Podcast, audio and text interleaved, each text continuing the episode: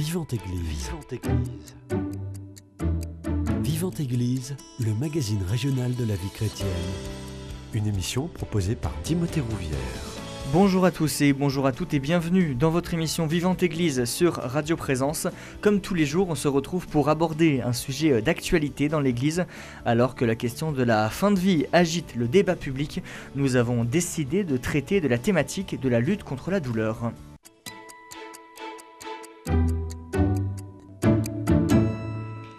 Pour en parler, un plateau plutôt chargé. Aujourd'hui, j'ai le plaisir de recevoir euh, Valérie Revol. Vous êtes la présidente de l'association Être là. Bonjour. Bonjour à vous.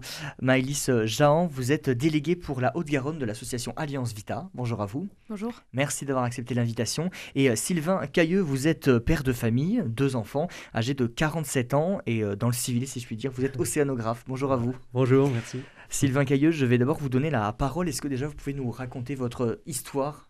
Où vous avez connu de nombreuses épreuves alors, euh, en fait, euh, à 42 ans, moi, j'étais en train de m'entraîner pour une course à pied en trail en montagne et euh, régulièrement, j'avais des douleurs à la jambe. donc, je commençais à boiter au début de mes, entraînements et puis donc j'ai décidé de me faire faire une radio pour voir si c'était pas une fracture d'effort, quelque chose comme ça, parce que je m'entraînais beaucoup. Et malheureusement, quand j'ai fait la radio, bah, c'est pas du tout une fracture qui a été détectée, mais plutôt quelque chose de incompréhensible. Tout le, tibia a été pris. J'avais une espèce de boule au niveau de la cheville. Et bon, j'ai vite compris que ça pouvait être beaucoup plus grave que ce que je pensais. Euh, donc là, ça, je, suspectais un cancer et euh, en fait, j'ai eu raison. J'ai, le diagnostic est tombé. J'ai eu un cancer osseux au niveau du tibia.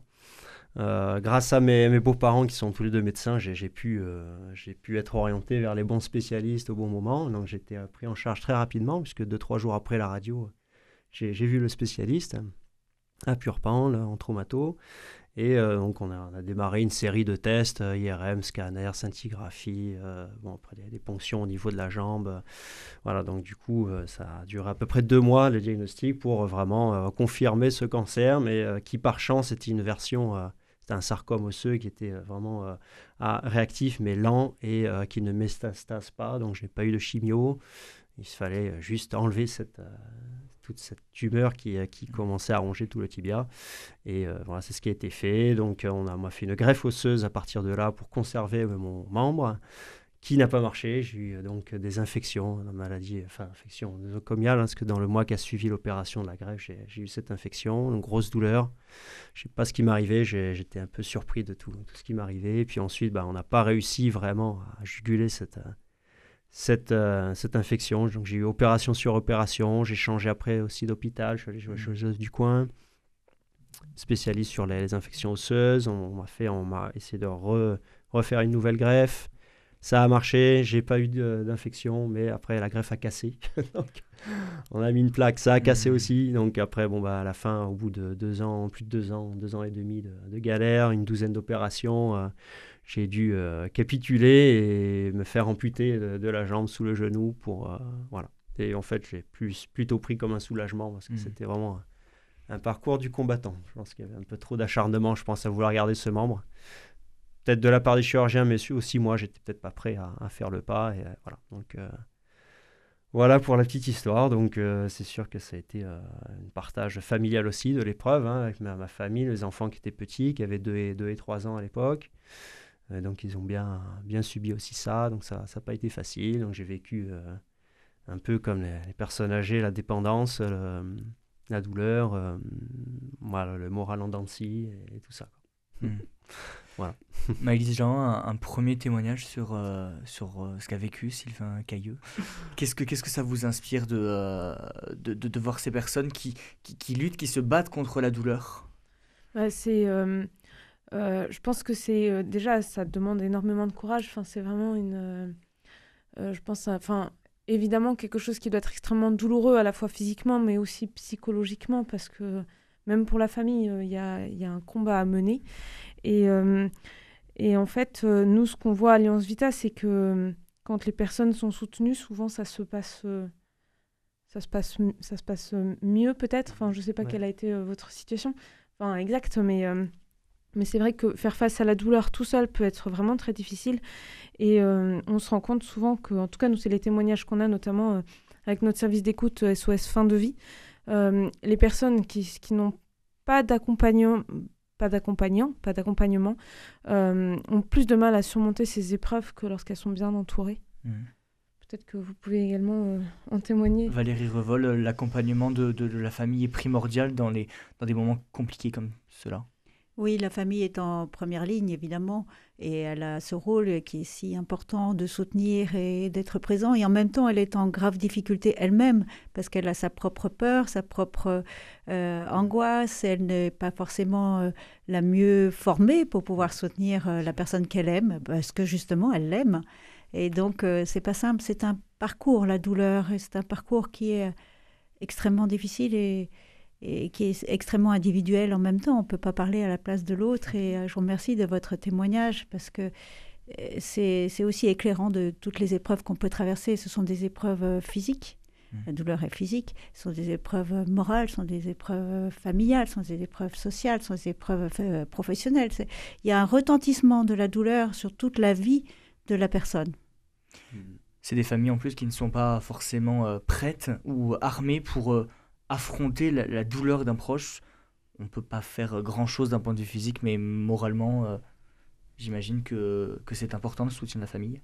Ah mais c'est primordial. Moi, je, si j'avais pas eu ma, ma, femme et mes enfants, mes parents et vos parents aussi, je pense que ouais, je sais pas dans quel état je serais aujourd'hui. Euh, c'est sûr que c'est c'est indispensable, hein. tant pour le, pour le moral, pour les aspects aussi euh, matériels, parce que quand je suis sorti de ma première opération, là, bout de cinq jours, je me suis un peu livré à moi-même. Quoi. Donc, euh, mm. Heureusement que j'avais ma famille. Ma femme s'occupait de, me prendre un fauteuil roulant, de m'acheter les béquilles, d'aller chercher tous les médicaments. le lit médicalisé, elle a tout géré. Euh, bon, à tel point qu'à la fin, elle a, fini en burn-out. Parce que, bon, donc, elle a eu aussi des, des mois d'arrêt, elle a travaillé à mi-temps. Enfin, voilà, c'est compliqué de gérer. Ensuite, elle est, elle est professeure des écoles. Donc, bon. Avoir la santé aussi face aux élèves. Donc euh, oui, ça a été très dur. Je pense que peut-être ce qui peut manquer, c'est aussi le soutien euh, des aidants, c'est-à-dire le soutien de, pas que du patient, mais bon, un petit peu du patient aussi. Je pense qu'il faut peut-être un peu plus l'accompagner en sortie d'hôpital. Euh, en pratique, peut-être via, via des HAD, via des hôpitaux à domicile, des choses comme ça, ou des aides à domicile, ou alors, voilà. Et, après, il faut, faut, faut, aussi accompagner les familles et, leur proposer peut-être des soutiens psychologiques, des choses comme ça mmh. aussi, parce que c'est vraiment compliqué. Tout bascule là en, un peu de temps. voilà. après, ce que je peux dire aussi, c'est que hum, sur le plan, on va dire un peu plus, enfin pas spirituel, mais je pense que vraiment, euh, le... moi j'ai ressenti la, la, force du sacrement du mariage. Parce que mmh. je pense, moi, c'est quelque chose qui m'a. Moi, j'étais pas vraiment très pratiquant avant mon mariage. J'ai euh, repris, en fait, là la pratique après. C'est ma femme qui m'a remis le pied à l'étrier et vraiment j'ai été bouleversé par mon, par mon sacrement de mariage et c'était vraiment quelque chose de bien ancré et je crois que c'est dans ces épreuves-là qu'on voit vraiment la puissance de, ce sacrement et euh, euh, bah, comme je, dis, je, lui ai dit plusieurs fois, je dis je, je regrette pas d'avoir signé quoi. là, c'est là qu'on voit dans les difficultés. On se, on se, marie pour le meilleur et pour le pire. Là, c'était le pire pour le coup, mais euh, voilà, ça, elle a bien géré et j'en remercie quoi. Hmm. voilà. La foi est extrêmement importante, Maïs dans ce genre de situation. Oui, mais euh, on voit qu'il y a vraiment besoin de toutes les ressources disponibles pour, pour justement appréhender ces situations.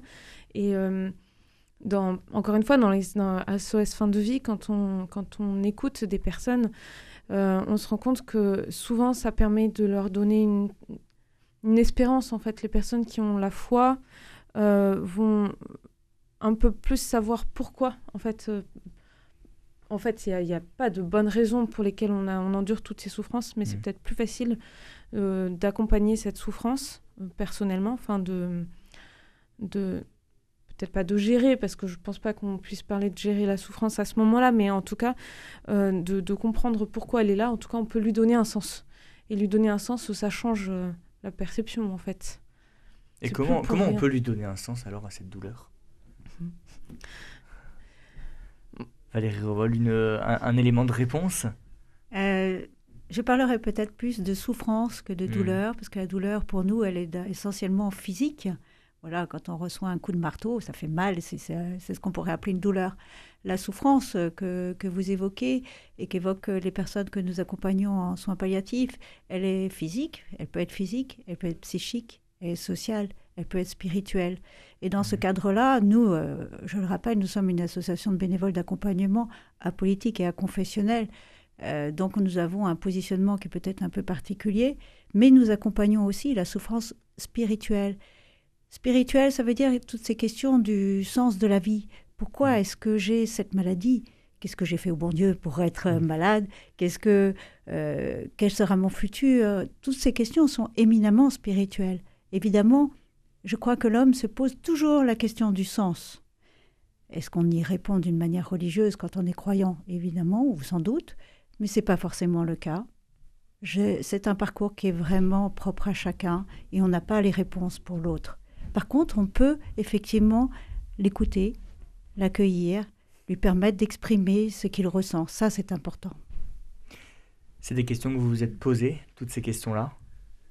Alors, euh, ma grand-mère, là, qui a 97 ans maintenant, euh, souvent me dit Mais euh, bon sang, pourquoi ça t'est arrivé? Il y a plein de gens pas sympas à qui il arrive à rien du tout, mais c'est pas juste, tout ça. Et je lui dis Mais le Seigneur, il est pour rien. Enfin, je veux dire, je ne me suis jamais posé cette question-là et je n'ai pas essayé de trouver un sens à ça. Je pense que c'est un, destin. On, on, partage tous des, des, épreuves tôt ou tard, à différents niveaux, mais donc euh, ça m'a jamais euh, égaré de la foi et même je pense qu'au contraire cette fragilité m'a permis de, de, renforcer ma foi. Hmm. Et, euh, et j'y vois beaucoup de choses positives en fait dans cette, dans cette épreuve. même j'ai l'impression des fois que je, sur certains aspects que je vis mieux maintenant qu'avant. ah oui Et sur quels aspects alors justement Par exemple sur le travail, euh, je, trouve qu'on est plus à l'écoute euh, de, mes besoins aussi. Je fais des choses qui me plaisent un peu plus. Euh, mhm. on est vraiment le fait qu'il m'est arrivé ça, c'est vrai que les gens sont plus touchés et les, responsables, mes chefs sont plus à l'écoute de ce que, ce que je voudrais faire. Donc on, voilà, je suis un peu plus reconnu dans, dans le monde du travail, c'est sûr. Donc ça c'est pense que là, ça, ça a été plutôt bénéfique. Euh, sur le plan spirituel, bien sûr, il y a dans, dans, ma paroisse, euh, ça, a été énorme ce qui m'est arrivé. J'ai senti ce soutien tous les paroissiens qui me, j'ai l'impression d'être un, super héros quoi, parce que j'ai réussi à affronter cette, cette épreuve. Mais c'est aussi grâce à eux, parce que ils, ont, ils ont fait. Il y a eu une espèce de, de, chaîne de prière qui s'est mise en place euh, pendant, pendant surtout pour ma dernière opération, l'amputation. Hein je sais qu'il y avait des centaines de paroissiens qui, euh, priaient pour moi.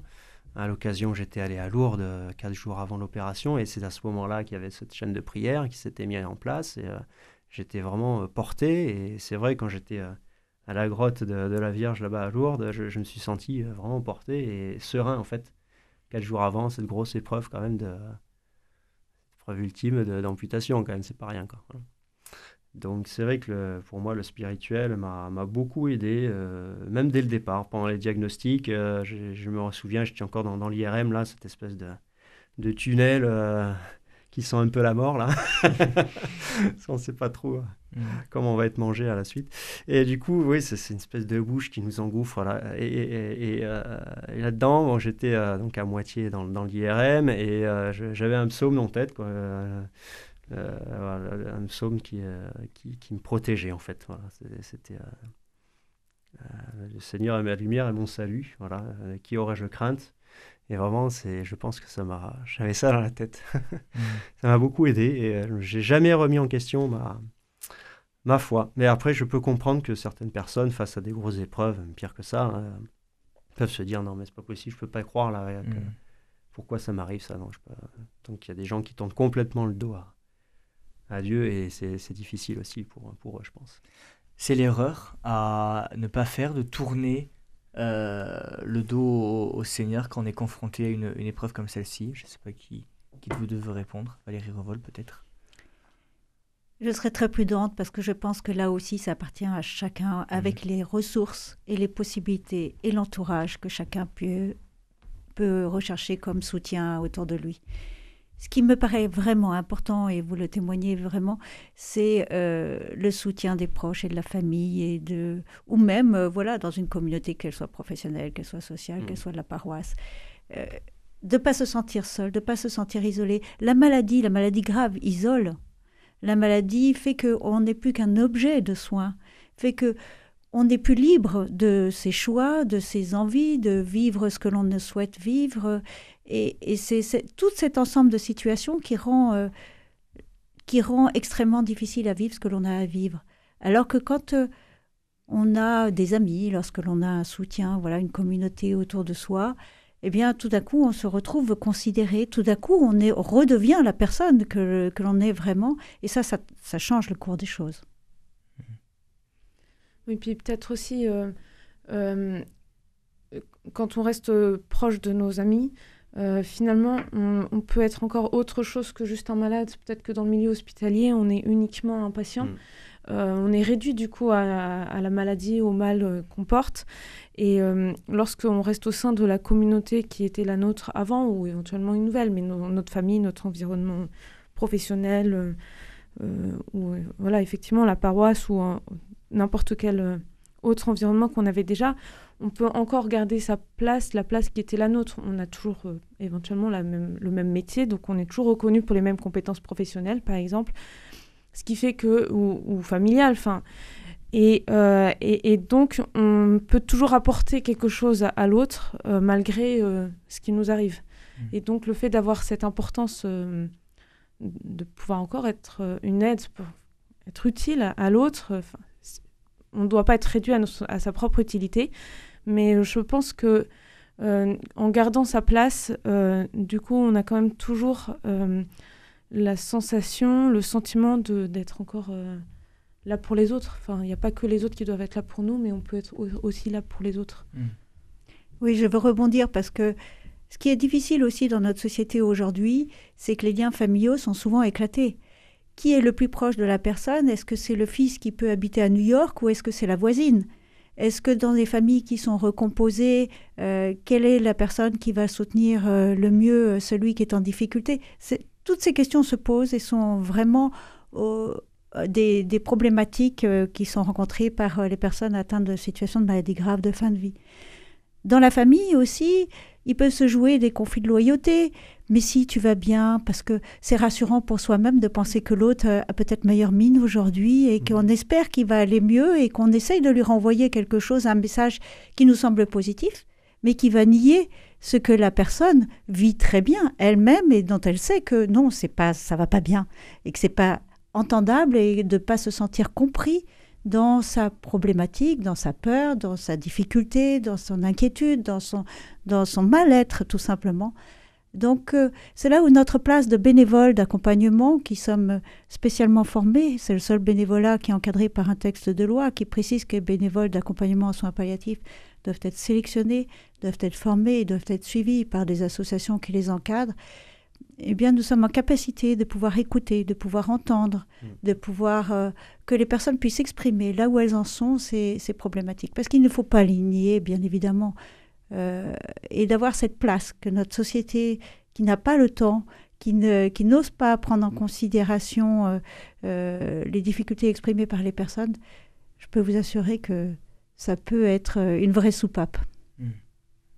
C'est vrai que sur le sur l'accompagnement et les personnes qui, essayent de, de réconforter voilà, la, personne en difficulté, on, entend, des fois on a du mal à entendre certaines, certaines choses.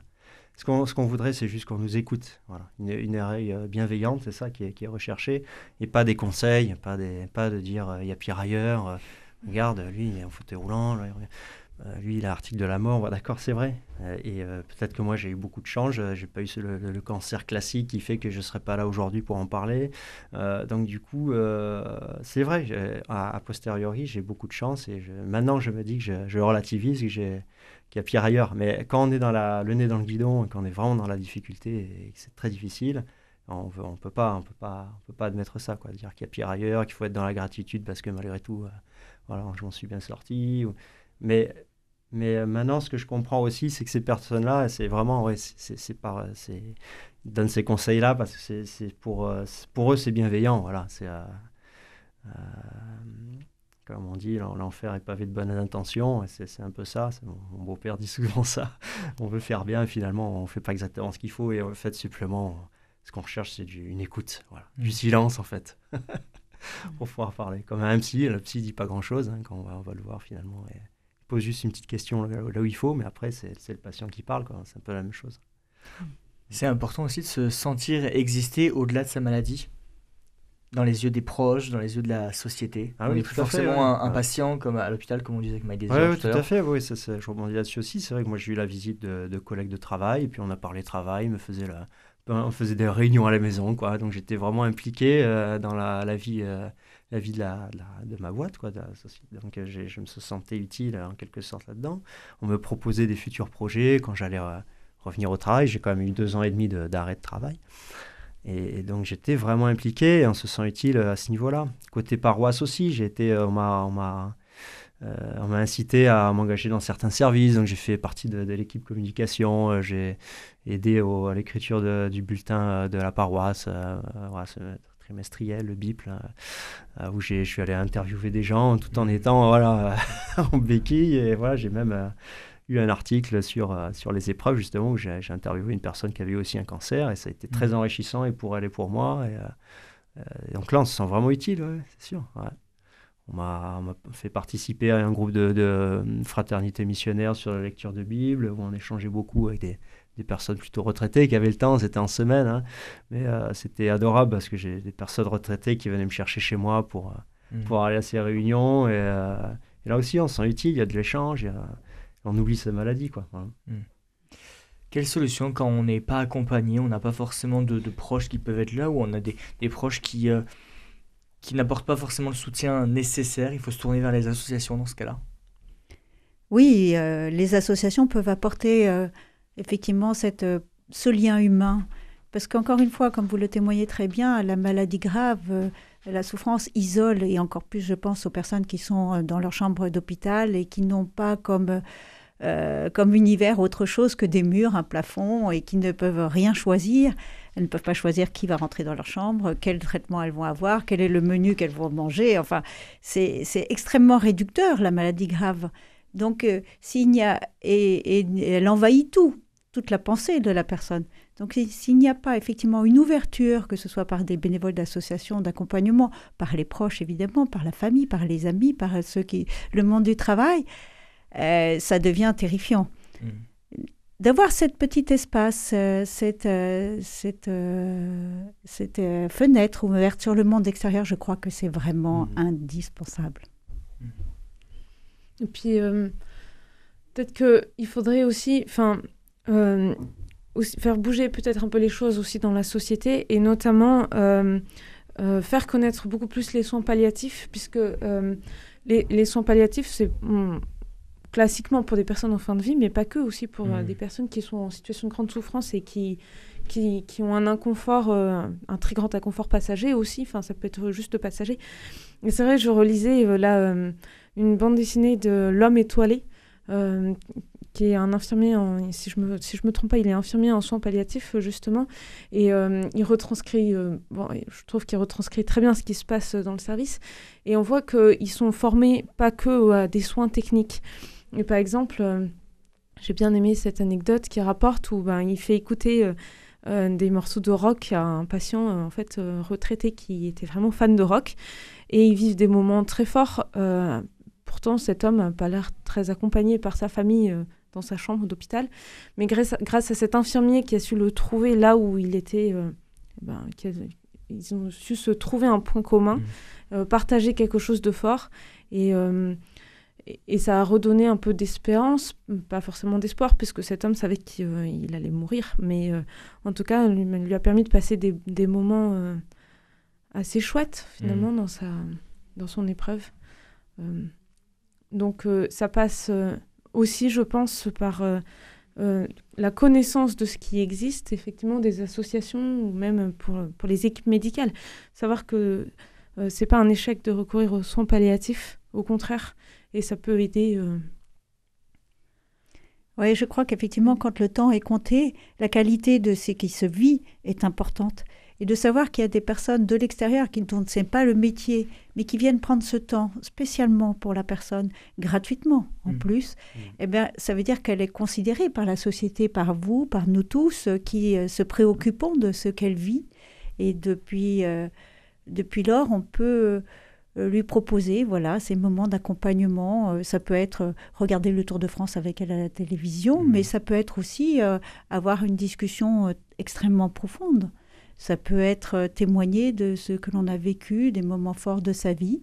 Ça peut être parler de ses inquiétudes, de ses angoisses, de ses peurs, parce que voilà, la personne en face est en capacité de pouvoir l'écouter, de pouvoir entendre ce qui se dit. Et puis, comme vous le dites très justement, les bénévoles euh, comme euh, les professionnels qui s'accompagnent en soins palliatifs ne sont jamais seuls, ils sont toujours en équipe. Le médecin, les psychologues, les infirmiers, les aides-soignants, les nutritionnistes, euh, l'assistante sociale, le bénévole, voilà, tout le monde fait du sur-mesure autour de la personne. C'est vrai qu'on a l'impression que les, soins palliatifs et même les, malades de longue durée sont un peu hors société. C'est-à-dire qu'on les met dans un coin, on s'en préoccupe pas. C'est ce que vous avez eu aussi un peu cette impression? Moi, Grâce à toujours à ma, famille, j'ai pu avoir ce, lien vers l'extérieur aussi. Mmh. Euh, parce qu'il faut un espèce d'intermédiaire. En fait, on est dans notre bulle à la maison, on vient de, l'hôpital, on est un peu. Euh, enfin, légume un peu, hein, c'est vrai, c'est pas évident. On est complètement dépendant, on a le moral un peu à zéro. Et, euh, donc, il faut une personne qui fasse le lien. Donc, s'il n'y a pas ce lien familial, c'est évidemment plus compliqué hein, quand les familles sont sont un peu éclatés. Euh, mais il faut qu'il y ait une personne, alors ça peut être peut-être euh, un soignant, je ne sais pas, qui fasse ce lien, qui, qui dise aux patients, voilà, il existe euh, telle association. Pour... Moi, je, je, faisais beaucoup de sport, donc c'est vrai que ça m'intéressait, les associations sportives. C'est là, grâce à celui qui a fait le lien, là, pour le coup, c'est mon beau-père qui est dans dans handisport euh, et donc qui accompagne une personne aveugle en, tandem et donc il m'a fait connaître ce monde vraiment très fraternel de, du handisport et grâce à ça j'ai pu reprendre une activité. Je ne pouvais pas faire grand-chose, hein, euh, mais euh, je faisais du vélo à bras. Donc euh, j'ai découvert cet engin là, de vélo à bras, une espèce de tricycle où on avance avec la force des bras. Et j'ai pu, j'ai pu connaître le, milieu d'handisport et participer à une, à une semaine là, du Tour de l'Aude en, handisport, en vélo et handbike. ça s'appelle un handbike, ce vélo à bras. Mmh. Et c'était magnifique. Il y a eu des beaux échanges fraternels, des partages incroyables. C'est très très riche. Voilà. Et, là, pour le coup, on se retrouve dans une association avec des personnes qui, sont, qui ont des soucis euh, équivalents, voire bien pires que, que, nous. Et on échange et c'est super. Vraiment, c'est très, très enrichissant. Comment on peut expliquer que euh, la société ne se préoccupe pas assez des personnes qui sont euh, malades de longue durée ou, ou en soins palliatifs? Oui, effectivement, on a un peu mis à l'écart, un peu beaucoup mis à l'écart euh, ces personnes, parce que mmh. peut-être ça, fait, ça nous fait peur, évidemment, euh, en effet miroir. Et puis, on a beaucoup technicisé euh, la maladie grave, la fin de vie. Aujourd'hui, on décède depuis longtemps, d'ailleurs, à l'hôpital, majoritairement, alors que le souhait des Français, c'est de pouvoir rester chez eux jusqu'à la fin de leur vie. les EHPAD montrent bien aussi, le scandale des EHPAD montre bien que mmh. Euh, on a voulu un petit peu euh, écarter pour protéger la personne, évidemment. L'enfer est pavé de bonnes intentions, comme vous le rappeliez, euh, pour s'en occuper au mieux, paraît-il. Mais on a mis à l'écart, et c'est ça qui est important, et c'est ça qui est ressenti par les personnes. Et c'est extrêmement difficile à vivre pour elles de voir qu'effectivement, elles n'ont plus le regard d'un enfant qui se tourne vers eux, elles n'ont plus d'autres adultes que ceux qui viennent que pour s'occuper d'elles professionnellement c'est extrêmement euh, douloureux à vivre. Mm. Oui, et, et en même temps, euh, c'est vrai que le mode de vie actuel, effectivement, on a, on a multiplié les EHPAD, on, va beaucoup plus facilement à l'hôpital aujourd'hui puisque c'est la façon de faire. Et c'est vrai que on peut voir aussi dans une famille. Euh, finalement, tous les enfants euh, se retrouvent euh, aux quatre coins de la France, euh, si mhm. ce n'est pas du monde. Et les parents sont restés dans leur ville d'origine. finalement, c'est difficile aussi de matériellement de prendre en charge les proches qui sont en difficulté. Ou... Et c'est vrai que la maison de retraite apporte un, grand confort pour tout le monde. En tout, cas pour, en tout cas pour la famille. Et, et c'est difficile aussi de voir un autre modèle. Enfin, il y a peut-être justement, il faut repenser, euh, il faut repenser les modèles actuels, euh, favoriser les hospitalisations à domicile, peut-être la HAD, euh, multiplier justement les équipes. Et puis, voir, il y a, des, des, associations qui se montrent, enfin, je ne sais pas si c'est des associations, mais par exemple des béguinages, des personnes âgées qui se retrouvent mmh. en beaucoup plus petits comités, qui ont l'impression d'être un petit peu plus chez elles, par exemple, pour justement, au lieu d'être dans, dans l'inconfort euh, un peu de, enfin, dans des EHPAD qui peuvent sembler un peu plus déshumanisés, et justement qui vont essayer de retrouver un peu une famille euh, euh, par ce biais-là. Enfin, il y a beaucoup de choses, je pense, qu'on peut essayer de réinventer euh, pour, euh, pour pallier justement à, à, notre mode de vie qui a évolué et contre lequel ça peut être aussi difficile de faire quelque chose. Hmm. Oui, je crois que c'est vraiment, vous l'avez compris, terriblement important de réhumaniser ces lieux qui sont des lieux de vie. on peut, par exemple, monter des crèches dans des EHPAD. il y a d'autres façons aussi de humaniser encore une fois ces, ces lieux. Je vous propose qu'on fasse une première pause musicale. On revient dans quelques instants. On écoute Car tu es roi des rois d'Anne-Marie Wolf.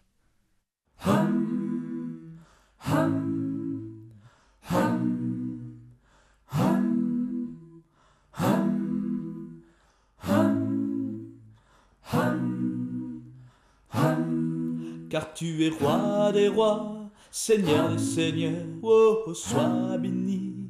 Ô Jésus Sauveur, car tu es roi des rois, Seigneur des seigneurs, oh, sois béni. Ô Jésus Sauveur, reçois nos prières, donne-nous ta lumière, viens nous guider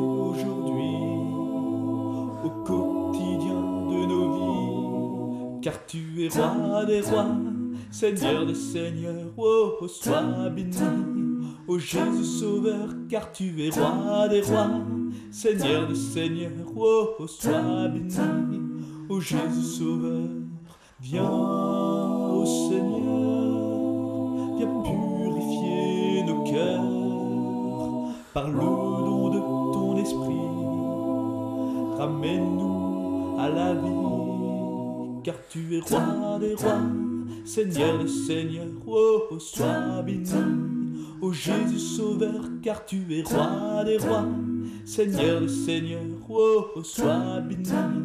Ô Jésus Sauveur, à ton Église qui te prie, viens donner aujourd'hui des artisans de paix, des prophètes d'unité, car tu es roi des rois, Seigneur des seigneurs, oh, sois béni. Ô Jésus Sauveur, car tu es roi des rois, Seigneur des seigneurs, oh, sois béni. Ô Jésus Sauveur, que ton nom soit glorifié, ta présence manifestée, que ton feu qui nous est donné. Nous fasse grandir en sainteté, car tu es roi. Des rois, Seigneur des seigneurs, oh, sois béni. Ô Jésus Sauveur, car tu es roi. Des rois, Seigneur des seigneurs, oh, sois béni. Ô Jésus Sauveur, roi des rois, Seigneur des seigneurs, sois béni. Ô Jésus Sauveur, roi des rois, Seigneur des seigneurs, sois béni. Ô Jésus Sauveur, roi des rois, Seigneur des seigneurs, sois béni. Ô Jésus Sauveur, roi des rois, Seigneur des seigneurs, sois béni. Ô Jésus Sauveur, roi des rois, Seigneur des seigneurs, sois béni. Ô Jésus Sauveur, roi des rois, Seigneur des seigneurs, sois béni. Ô Jésus Sauveur, roi des rois, Seigneur des seigneurs, sois béni. Ô Jésus Sauveur, roi des rois, Seigneur des seigneurs, sois béni. Ô Jésus Sauveur, car tu es roi des rois, Seigneur oh, sois béni. Ô Jésus Sauveur, car tu es roi des rois, Seigneur des seigneurs, oh, sois béni. Ô Jésus Sauveur. Présence.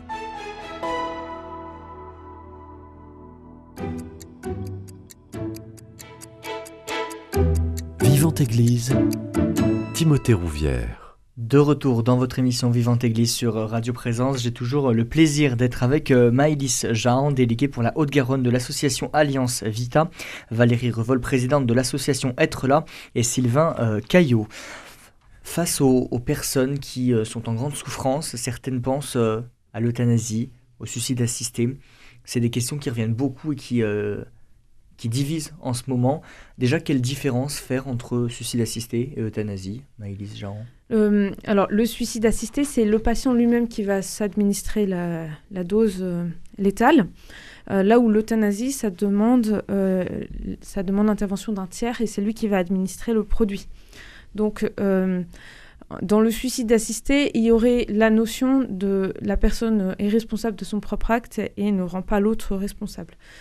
Il n'en reste pas moins que l'acte, enfin l'idée est la même, et que euh, au final, même si c'est le patient qui s'auto-administre le produit, c'est quand même quelqu'un d'autre qui lui a mis à disposition, qui lui a préparé. Donc euh, on est quand même vraiment dans, dans la même idée et d'ailleurs qui est globalement regroupée sous la même notion d'aide médicale à mourir, mmh. euh, AMM, ou aide active à mourir, voilà, qui regroupe un peu les deux notions de suicide assisté et d'euthanasie. Nombreux sont ceux qui, euh, qui souhaitent décider de leur mort, c'est-à-dire qu'on va à l'encontre de ce que Dieu réserve pour chacun d'entre nous. Qu'est-ce que vous avez à répondre à ça? Je crois que le principe d'autonomie est une notion qui est très forte dans notre société aujourd'hui euh, et qu'on oublie trop souvent effectivement que nous sommes tous en lien, qu'on ne peut pas être autonome tout seul dans son coin, que c'est invivable évidemment, mais qu'on a besoin des soignants, comme même si on réclame euh, l'aide médicale à mourir, qu'on a besoin de ses proches pour se sentir euh, humain tout simplement, qu'on a besoin euh, de la société tout court qui peut porter assistance et qui peut nous, nous entourer tout simplement. Donc nous, ce que l'on voit dans les services, et nous accompagnons sur la France entière beaucoup de personnes, c'est que la souffrance, encore une fois, peut permettre de croire que la seule échappatoire, ça peut être la mort, ça peut être le suicide assisté, ça peut être euh, l'aide médicale à mourir, mais euh, que souvent elle s'exprime dans une forme d'ambivalence. Et qu'à certains moments, parce que ça paraît trop difficile à supporter, on peut croire que c'est la fin de vie qui va euh, nous soulager de ces souffrances.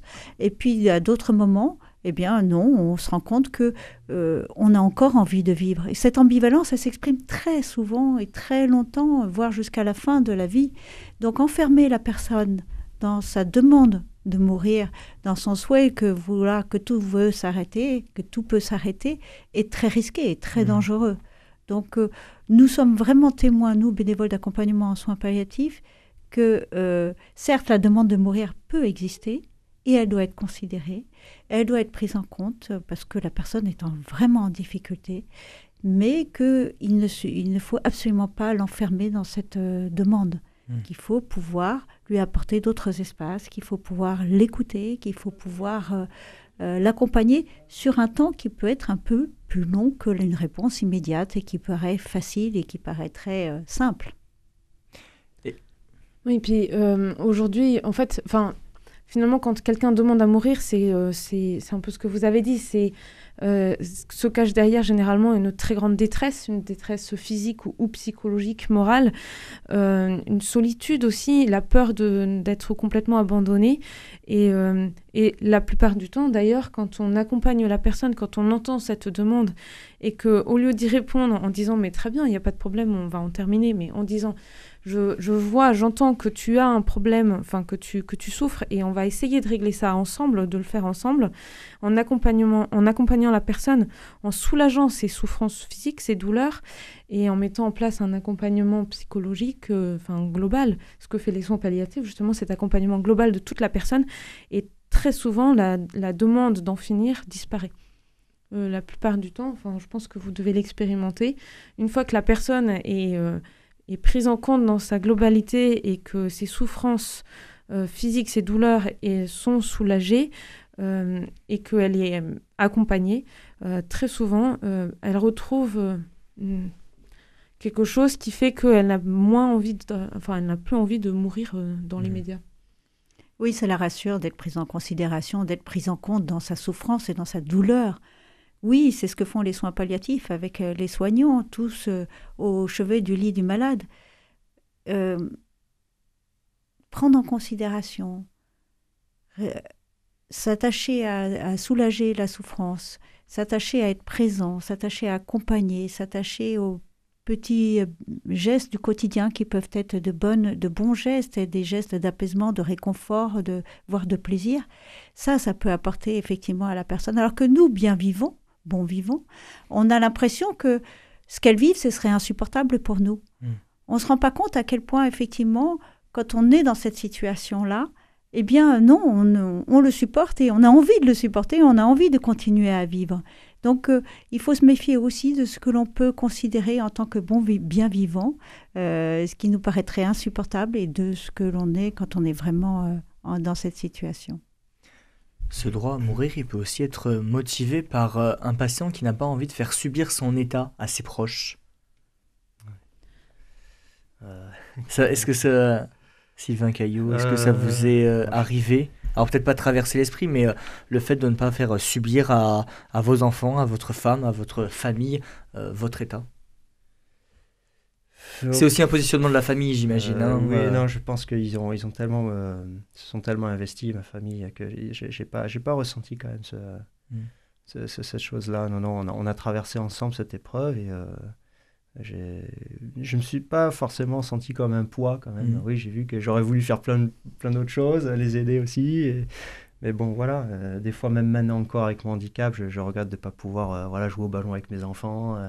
c'est des choses qui me manquent et voilà, ça c'est c'est un poids pour moi là pour le coup. Je ne peux pas mm. partager certaines choses avec eux, mais non, un poids pour ma famille, je crois pas. On a traversé mm. ensemble.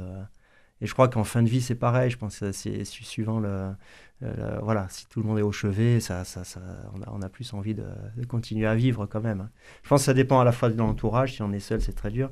Ça dépend du caractère de la personne, ça dépend aussi du, du moment, hein, parce qu'il y a des les morales qui, euh, qui oscillent euh, il y a des hauts, il y a des bas. Je pense que dans le plus bas, on aura peut-être que certaines personnes ont envie de se suicider.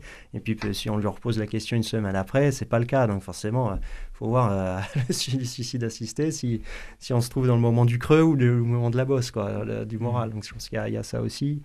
Euh, donc, il faut, faut, prendre en considération tout ça. Je pense qu'il y a aussi, bon, il y a, la, il y a la fin de vie, mais il y a aussi des personnes comme, je crois que c'était l'affaire Humbert, je crois, où il y a mmh. un, jeune qui était donc en dans le coma et qui, avec son petit doigt, qui demandait à qui tapait les lettres avec son petit doigt, c'est ça, et qui demandait en fait à mourir. Et c'est vrai que là, quand il n'y a pas du tout de perspective après, c'est difficile aussi. Je pense qu'on peut comprendre cette souffrance euh, morale, quoi, psychologique, qui est très dure de se dire, mais là, j'ai encore peut-être 60 ou 50 ans à vivre, je suis jeune, je suis dans le coma, euh, je sais que là, c'est foutu. c'est vraiment, c'est très difficile. Donc là, c'est vrai que l'accompagnement est important, mais euh, je veux dire, quand on, est à, quand on a 97 ans ou quand on a 20 euh, ou 30 ans, et qu'on se retrouve dans la même situation, voilà, c'est, moi je peux comprendre hein, malheureusement qu'on mm. puisse en, à demander ça. Enfin, je, c'est humain. Mm. Oui. Il y a hum, peut-être aussi, une, en fait, on est dans une société euh, de la perfection où on doit être, on, doit être beau, on doit être bien habillé, on doit être à la mode, on doit être parfait. On, on refuse on refuse la maladie aussi, bah, le décharnement physique, le, vieillissement la faiblesse aussi. Voilà, la faiblesse. Et ce qui fait que du coup, quand euh, l'idée de se dire je peux me retrouver dans un état de dépendance euh, est très difficile. Moi, j'avais une, une amie qui me disait mais le jour où on doit mettre des couches, mais euh, je demande, je, demande l'euthanasie quoi. Enfin, parce que il y, a l'impression de d'être en fait que notre dignité, peut-être qu'on a, on réduit trop souvent notre dignité à euh, je sais pas, au paraître et à, ce qu'on peut être euh, physiquement, mais pas à ce qu'on est intérieurement. Et euh, finalement, si on accepte notre faiblesse et si on accepte l'aide des autres, c'est là qu'on va pouvoir accepter aussi tout ce qui... Enfin, accepter, pas forcément accepter ce qui nous arrive, mais en tout cas vivre pleinement ce qui nous arrive euh, et, euh, et l'accueillir. Voilà, c'était plus ça. Euh, accueillir ce qui nous arrive sans le, forcément le vouloir en finir parce que ben, on accepte aussi que les autres puissent être là pour nous. si on n'est pas dans, je pense que si on est dans une démarche de vouloir être tout puissant, ben forcément, on ne peut pas supporter mmh. une telle situation. Oui, c'est très juste. La pression sociale euh, repose beaucoup sur le fait d'être dans une société très dynamique ou avec une, forme de rentabilité, d'efficacité. Or, quand on est malade, quand on est dans une situation de handicap euh, grave ou dans le très grand âge, ces notions-là, forcément, d'efficacité, de, rentabilité euh, n'existent plus, peu, pas. Euh, quelle place fait-on effectivement à ces personnes? C'est un vrai problème sociétal. Mmh. C'est pour ça que nous, bénévoles, effectivement, nous nous engageons pour dire, ben voilà, nous sommes à vos côtés. Nous vous considérons comme euh, ayant une part entière euh, dans notre euh, société avec nous et que ce que vous avez à dire est important et compte aux yeux, à nos yeux et aux yeux de la société. Aujourd'hui, il y a eu un sondage qui a été mené par l'Association pour le droit à mourir dans la dignité, la DMD, qui milite en faveur de l'euthanasie et du suicide assisté. Et c'était sur le regard des Français sur l'euthanasie et sur la, fin de vie. Et globalement, les Français dans ce sondage sont favorables à l'euthanasie en tout cas à, l'aide active à mourir, et euh, ce qui peut être un petit peu perturbant. Mais en fait, euh, c'est euh, justement parce qu'ils ne sont pas forcément confrontés directement à cette, à cette situation. Et on se rend compte que ceux qui, justement, il y a eu un deuxième sondage très intéressant euh, qui a été fait auprès de la Société française d'accompagnement et des soins palliatifs, et qui, eux, euh, donc regroupaient, euh, interrogeaient des bénévoles d'associations et des, des, soignants, des acteurs des soins, des soins palliatifs et du système de santé. Eux qui connaissent les modalités, qui connaissent la, loi et qui savent quelles sont les façons d'accompagner ces personnes.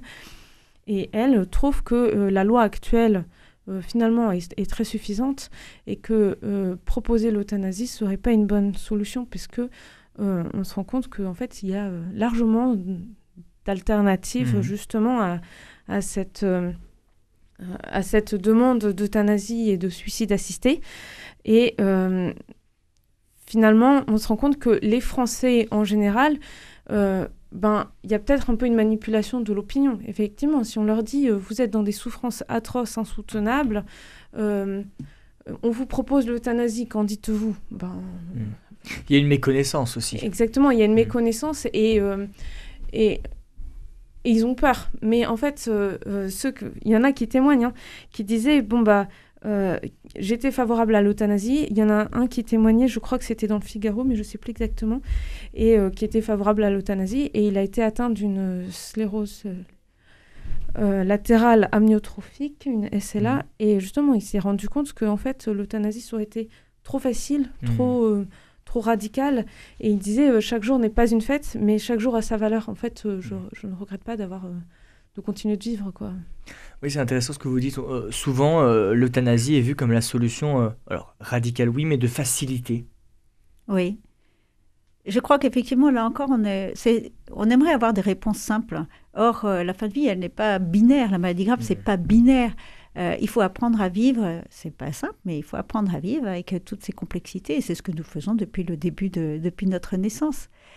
Euh, il y a des biais, effectivement, vous avez raison de le dire euh, quand on pose cette question aux Français. Est-ce que vous préférez euh, pouvoir accéder au, suicide médicalement assisté ou si vous avez extrêmement mal, si vous êtes en souffrance Alors là, je ne comprends pas que la solution ne soit pas à 100%. Oui, je préfère dans ces conditions. Là, il y a une réelle méconnaissance des Français de ce que sont les soins palliatifs. D'ailleurs, quand ils arrivent dans une unité de soins palliatifs ou sur des lits dédiés aux soins palliatifs, euh, ils, ne connaissent pas leurs droits. Et donc, il y a beaucoup d'explications à faire pour euh, ce que c'est que la sédation profonde, ce que c'est qu'une sédation d'ailleurs tout court, ce que sont les directives anticipées, ce que c'est qu'une personne de confiance. Donc là, on se rend compte qu'il y a une pédagogie à faire, il y a, il y a vraiment à leur apprendre ce qu'ils peuvent, quels sont leurs droits, et ils sont rassurés. Ce qui rassure beaucoup les gens, c'est un de se dire qu'on va pas, de leur dire qu'on ne va pas les laisser souffrir mm. et qu'on ne va pas les abandonner. Mm. À partir de là, ces questions de demande de mourir, elles s'arrêtent. Il y a des études qui ont été faites, et une en particulier à Jeanne Garnier, qui est la plus grande unité de soins palliatifs qui existe en France, elle est à Paris, sur les demandes de mourir des personnes qui arrivent dans cette unité de soins palliatifs. Euh, elles sont euh, équivalentes à peu près à 2 ou à 3 des mmh. personnes qui rentrent dans cette unité de soins palliatifs, qui veulent mourir parce qu'elles n'en peuvent plus. OK. Et puis, euh, euh, au bout de quelques temps, on revient sur, euh, vers elles pour leur demander où elles en sont. Et là, on s'aperçoit que ces demandes de mourir s'arrêtent. Elles cessent. Mmh. Il y a vraiment une étude scientifique qui a été faite là-dessus. C'est prouvé. Donc, ce que nous, nous ce, pourquoi nous militons, c'est que tout le monde puisse accéder aux soins palliatifs. Les soins palliatifs sont un droit dans la loi depuis 1999. Tout le monde a le droit d'accéder aux soins palliatifs quand son état le requiert, évidemment. Or, on s'aperçoit que deux tiers de nos concitoyens en situation de fin de vie ne peuvent pas accéder, faute de moyens euh, ah euh, médicaux, aux soins palliatifs, et que là, il s'agit vraiment d'une euh, discrimination, et d'une discrimination qui est intolérable hmm. face à la souffrance, face à la fin de vie, face... On ne meurt qu'une seule fois. Donc, il ne s'agit pas de, de rater, entre guillemets, ce moment-là. Hmm. Il faut l'accompagner pour la personne évidemment qui, va, qui va mourir et pour les proches. C'est insupportable. Hmm. On arrive déjà à la fin de l'émission, je sais, il y a encore plein de choses à dire. Euh, est-ce que juste euh, toutes les deux, euh, Maëlys Jean et, Valérie Revol, vous pouvez nous donner les, les lieux où on peut vous suivre éventuellement? Est-ce que vous avez un site internet, une page Facebook pour suivre vos actualités de vos deux associations? Oui, vous pouvez nous suivre sur Être là Toulouse. Et Alliance Vita, sur le site Alliance Vita, voilà, qui est très bien fait. Et puis, euh, vous pouvez aussi aller voir sur le site SOS Fin de Vie, puisque, bon, qui concerne plus spécifiquement la fin de vie, mais, euh, mais qui apporte aussi des réponses. Euh, et appeler le service d'écoute SOS Fin de Vie, justement, si jamais il y a besoin d'être écouté. Juste écouté et entendu pour confier une situation compliquée.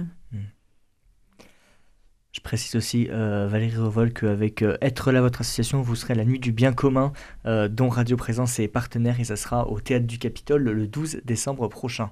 Merci beaucoup à tous les trois, en tout cas, d'avoir participé à cette émission très intéressante. Sylvain Caillot, de nous avoir partagé aussi votre expérience. Merci. Merci aussi à Christophe Aubry d'avoir réalisé cette émission. Si vous voulez la réécouter, elle est d'ores et déjà disponible sur notre site internet www.radioprésence.com ou en rediffusion ce soir à 21h.